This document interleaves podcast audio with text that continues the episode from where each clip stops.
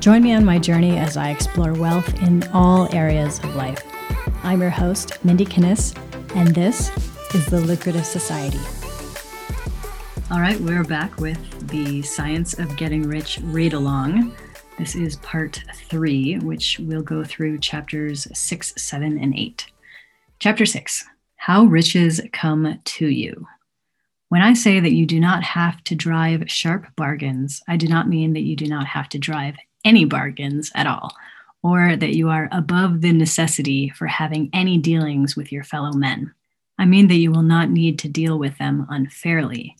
You do not have to get something for nothing, but can give to every man more than you take from him. You cannot give every man more in cash market value than you take from him, but you can give him more in use value than the cash value of the thing you take from him. The paper, ink, and other material in this book may not be worth the money you pay for it, but if the ideas suggested by it brings you thousands of dollars, you have not been wronged by those who sold it to you. They have given you a great use value for a small cash value. Let us suppose that I own a picture by one of the great artists, which in any civilized community is worth thousands of dollars. I take it to Baffin Bay and by salesmanship induce an Eskimo to give a bundle of furs worth $500 for it.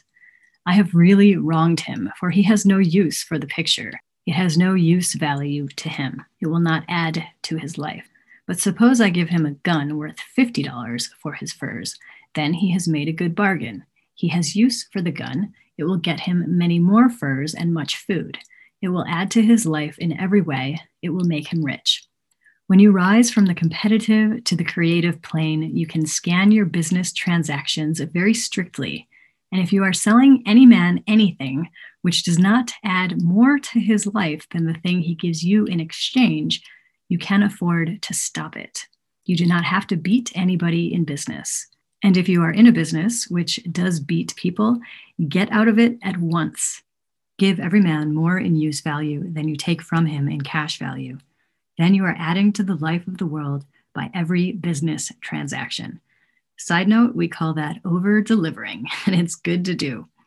If you have people working for you, you must take from them more in cash value than you pay them in wages but you can so organize your business that it will be filled with the principle of advancement, and so that each employee who wishes to do so may advance a little every day. You can make your business do for your employees what this book is doing for you.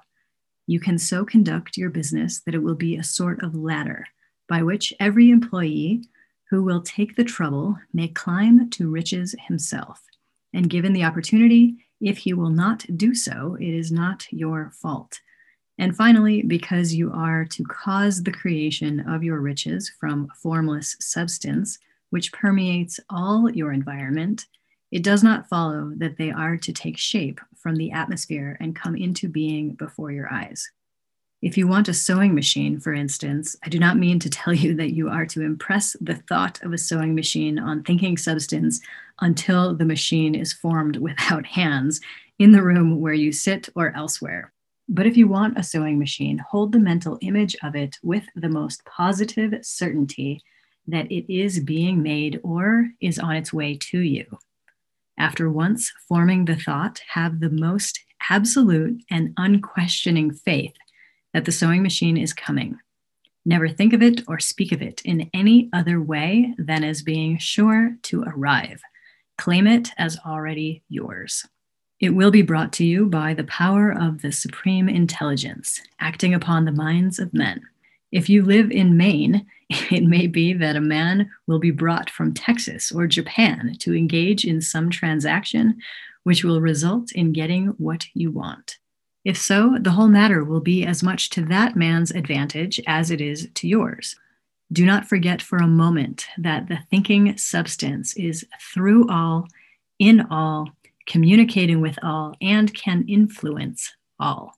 The desire of thinking substance for fuller life and better living has caused the creation of all the sewing machines already made, and it can cause the creation of millions more, and will, whenever men set it in motion by desire and faith, and by acting in a certain way. I'm laughing about all this conversation about sewing machines. you can certainly have a sewing machine in your house, and it is just as certain that you can have any other thing or things which you want and which you will use for the advancement of your own life and the lives of others. You need not hesitate about asking largely. It is your Father's pleasure to give you the kingdom, said Jesus. Original substance wants to live all that is possible in you and wants you to have all that you can or will use for the living of the most abundant life. If you fix upon your consciousness the fact that the desire you feel for the possession of riches is one with the desire of omnipotence for more complete expression, your faith becomes invincible. Once I saw a little boy sitting at a piano and vainly trying to bring harmony out of the keys and I saw that he was grieved and provoked by his inability to play real music. I asked him the cause of his vexation, and he answered, I can feel the music in me, but I can't make my hands go right. The music in him was the urge of original substance, containing all the possibilities of all life. All that there is of music was seeking expression through the child. God, the one substance, is trying to live and do and enjoy things through humanity. He is saying, I want hands to build wonderful structures, to play divine harmonies, to paint glorious pictures. I want feet to run my errands, eyes to see my beauties, tongues to tell mighty truths, and to sing marvelous songs, and so on. All that there is of possibility is seeking expression through men. God wants those who can play music to have pianos and every other instrument, and to have the means to cultivate their talents to the fullest extent. He wants those who can appreciate beauty to be able to surround themselves with beautiful things. He wants those who can discern truth to have every opportunity to travel and observe. He wants those who can appreciate dress to be beautifully clothed, and those who can appreciate good food to be luxuriously fed. That's what I'm talking about. He wants all these things because it is himself that enjoys and appreciates them. It is God who wants to play and sing and enjoy beauty and proclaim truth and wear fine clothes and eat good foods. It is God that worketh in you to will and to do, said Paul. The desire you feel for riches is the infinite, seeking to express himself in you as he sought to find expression in the little boy at the piano. So you need not hesitate to ask largely. Your part is to focalize and express the desire to God. This is a difficult point with most people. They retain something of the old idea that poverty and self sacrifice are pleasing to God. They look upon poverty as a part of the plan, a necessity of nature. They have the idea that God has finished his work and made all that he can make, and that the majority of men must stay poor because there is not enough to go around. They hold to so much of this erroneous thought that they feel ashamed to ask for wealth. They try not to want more than a very modest competence, just enough to make them fairly comfortable. I recall now the case of one student who was told that he must get in mind a clear picture of the things he desired so that the creative thought of them might be impressed upon formless substance. He was a very poor man living in a rented house and having only what he earned from day to day, and he could not grasp the fact that all wealth was his. So, after thinking the matter over, he decided that he might reasonably ask for a new rug for the floor of his best room and an anthracite coal stove to heat the house during the cold winter. Following the instructions given in this book, he obtained these things in a few months, and then it dawned upon him that he had not asked enough. He went through the house in which he lived and planned all the improvements he would make in it. He mentally added a bay window here and a room there until it was complete in his mind as his ideal home. And then he planned its furnishings. Holding the picture in his mind, he began living in the certain way and moving toward what he wanted. And he owns the house now and is rebuilding it after the form of his mental image. And now, with still larger faith, he is going on to get greater things. It has been unto him according to his faith, and it is so with you and with all of us. Chapter 7 Gratitude. Ah, uh, yeah. The illustrations given in the last chapter will have conveyed to the reader the fact that the first step toward getting rich is to convey the idea of your wants to the formless substance. This is true, and you will see that in order to do so, it becomes necessary to relate yourself to the formless intelligence in a harmonious way. To secure this harmonious relation is a matter of such primary and vital importance that I shall give some space to its discussion here and give you instructions which, if you follow them, will be certain to bring you into perfect unity of mind with God. The whole process of mental adjustment and atonement can be summed up in one word gratitude. First, you believe that there is one intelligent substance from which all things proceed. Second, you believe that this substance gives you everything you desire. And third, you relate yourself to it by a feeling of deep and profound gratitude. Many people who order their lives rightly in all other ways are kept in poverty by their lack of gratitude. Having received one gift from God, they cut the wires which connect them with Him by failing to make acknowledgement. It is easy to understand that the nearer we live to the source of wealth, the more wealth we shall receive. And it is easy also to understand that the soul that is always grateful lives in closer touch with God than the one which never looks to Him in thankful acknowledgement. Let me just read part of that again. The nearer we live to the source of wealth, the more wealth we shall receive. I love that. The more gratefully we fix our minds on the Supreme, when good things come to us, the more good things we will receive, and the more rapidly they will come. And the reason simply is that the mental attitude of gratitude draws the mind into closer touch with the source from which the blessings come. If it is a new thought to you that gratitude brings your whole mind into closer harmony with the creative energies of the universe, consider it well and you will see that it is true. The good things you already have have come to you along the line of obedience to certain laws. Gratitude will lead your mind out along the ways by which things come, and it will keep you in close harmony with creative thought and prevent you from falling into competitive thought. Gratitude alone can keep you looking toward the all and prevent you from falling into the error of thinking of the supply as limited. And to do that would be fatal to your hopes. There is a law of gratitude, and it is absolutely necessary that you should observe the law if you are to get the results you seek. The law of gratitude is the natural principle that action and reaction are always equal and in opposite directions. The grateful outreaching of your mind in thankful praise to the Supreme is a liberation or expenditure of force. It cannot fail to reach that to which it addressed, and the reaction is an instantaneous movement towards you. Draw nigh unto God, and he will draw nigh unto you. That is a statement of psychological truth. And if your gratitude is strong and constant, the reaction in formless substance will be strong and continuous. The movement of the things you want will be always toward you. Notice the grateful attitude that Jesus took, how he always seems to be saying, I thank thee, Father, for thou hearest me. You cannot exercise much power without gratitude, for it is gratitude that keeps you connected with power.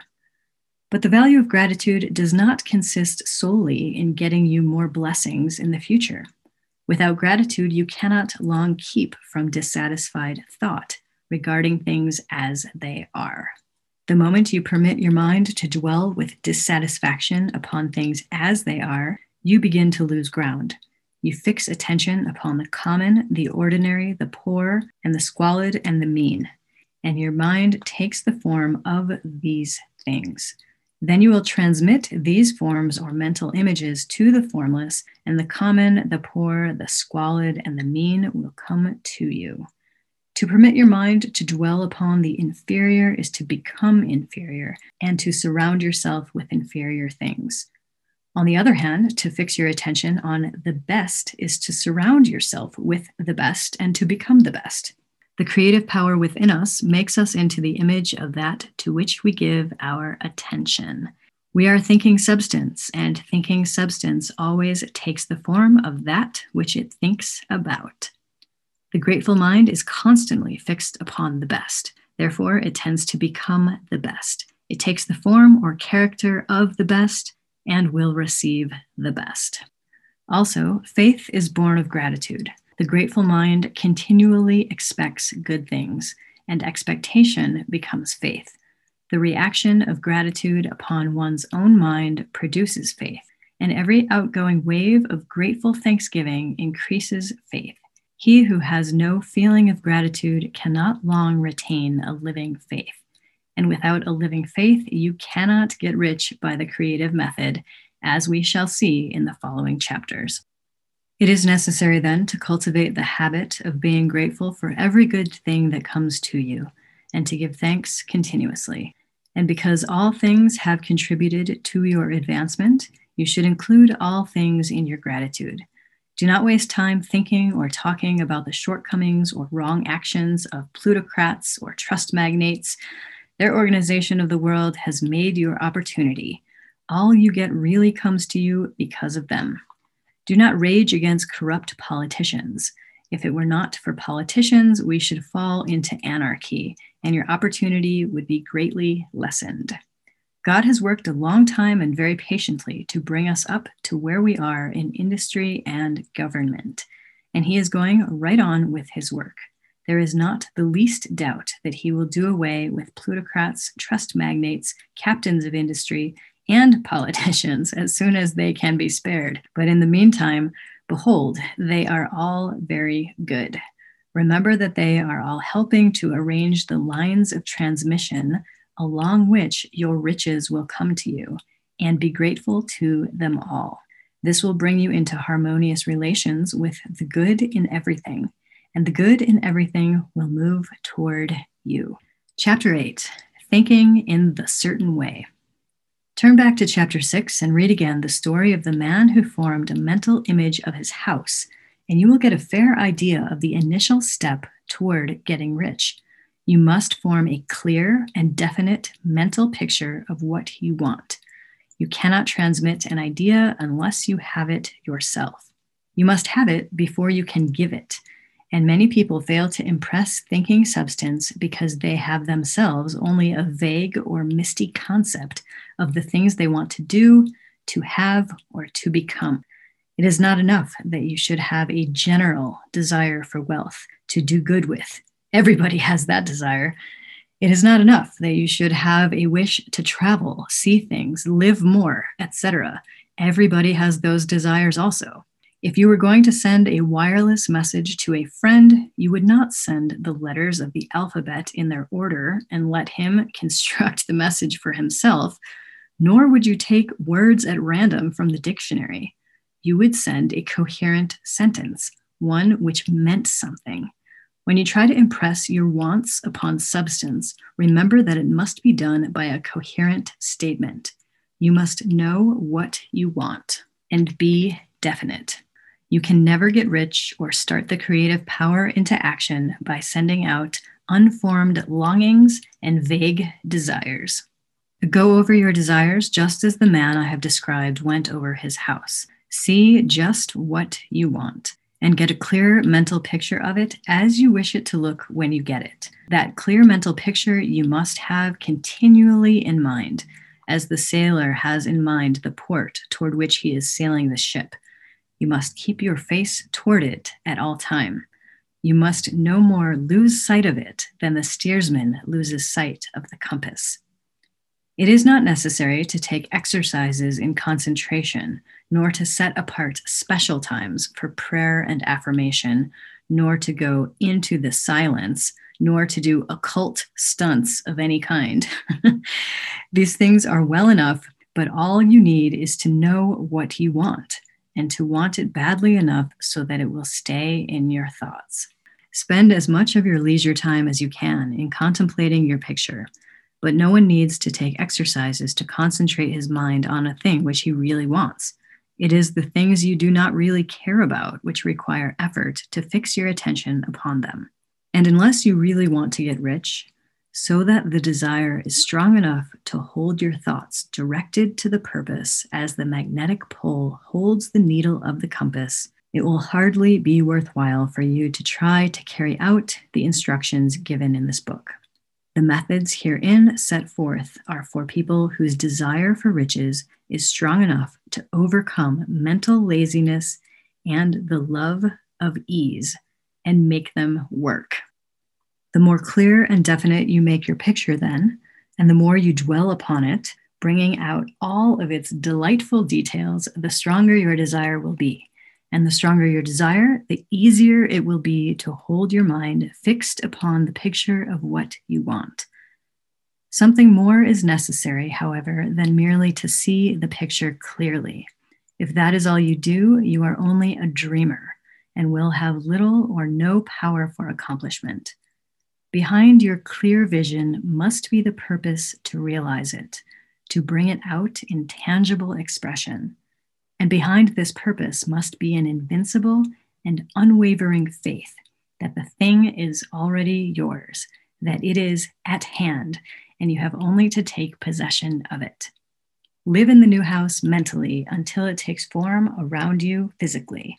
In the mental realm, enter at once into full enjoyment of the things you want. Whatsoever things ye ask for when ye pray, believe that ye receive them, and ye shall have them, said Jesus. I get tripped up on all those ye's, this old school language. See the things you want as if they were actually around you all the time. See yourself as owning and using them. Make use of them in imagination just as you will use them when they are your tangible possessions. Dwell upon your mental picture until it is clear and distinct and then take the mental attitude of ownership toward everything in that picture. Take possession of it in mind in the full faith that it is actually yours. Hold to this mental ownership. Do not waver for an instant in the faith that it is real. And remember what was said in a preceding chapter about gratitude. Be as thankful for it all the time as you expect to be when it has taken form. The man who can sincerely thank God for the things which as yet he owns only in imagination has real faith. He will get rich. He will cause the creation of whatsoever he wants. You do not need to pray repeatedly for things you want. It is not necessary to tell God about it every day. Use not vain repetitions as the heathen do, said Jesus to his pupils. For your Father knoweth that ye have need of these things before ye ask him. Your part is to intelligently formulate your desire for the things which make for a larger life, and to get these desires arranged into a coherent whole, and then to impress this whole desire upon the formless substance, which has the power and the will to bring you what you want. You do not make this impression by repeating strings of words you make it by holding the vision with unshakable purpose to attain it and with steadfast faith that you do attain it. The answer to prayer is not according to your faith while you are talking, but according to your faith while you are working. You cannot impress the mind of God by having a special Sabbath day set apart to tell him what you want, and then forgetting him during the rest of the week. You cannot impress him by having special hours to go into your closet and pray, if you then dismiss the matter from your mind until the hour of prayer comes again. Oral prayer is well enough and has its effect, especially upon yourself, in clarifying your vision and strengthening your faith. But it is not your oral petitions which get you what you want. In order to get rich, you do not need a quote, sweet hour of prayer. You need to quote, pray without ceasing. And by prayer, I mean holding steadily to your vision with the purpose to cause its creation into solid form and the faith that you are doing so. Believe that ye receive them. The whole matter turns on receiving once you have clearly formed your vision. When you have formed it, it is well to make an oral statement addressing the Supreme in reverent prayer. And from that moment, you must, in mind, receive what you ask for. Live in the new house, wear the fine clothes, ride in the automobile, go on the journey, and confidently plan for greater journeys. Think and speak of all the things you have asked for in terms of actual present ownership. Imagine an environment and a financial condition exactly as you want them, and live all the time in that imaginary environment and financial condition. Mind, however, that you do not do this as a mere dreamer and castle builder. Hold to the faith that the imaginary is being realized and to the purpose to realize it. Remember that it is faith and purpose in the use of imagination which will make the difference between the scientist and the dreamer. And having learned this fact, it is here that you must learn the proper use of will. And that concludes today's reading. I look forward to being with you again tomorrow. Thanks so much for listening. Make sure to subscribe to the Lucrative Society on iTunes. And please leave a review of the podcast. Visit lucra.com for transcripts and resources, or to become a member of the Lucrative Society, where I coach purpose based entrepreneurs on business, mindset, and heartset. Lucra, where wealth equals well being.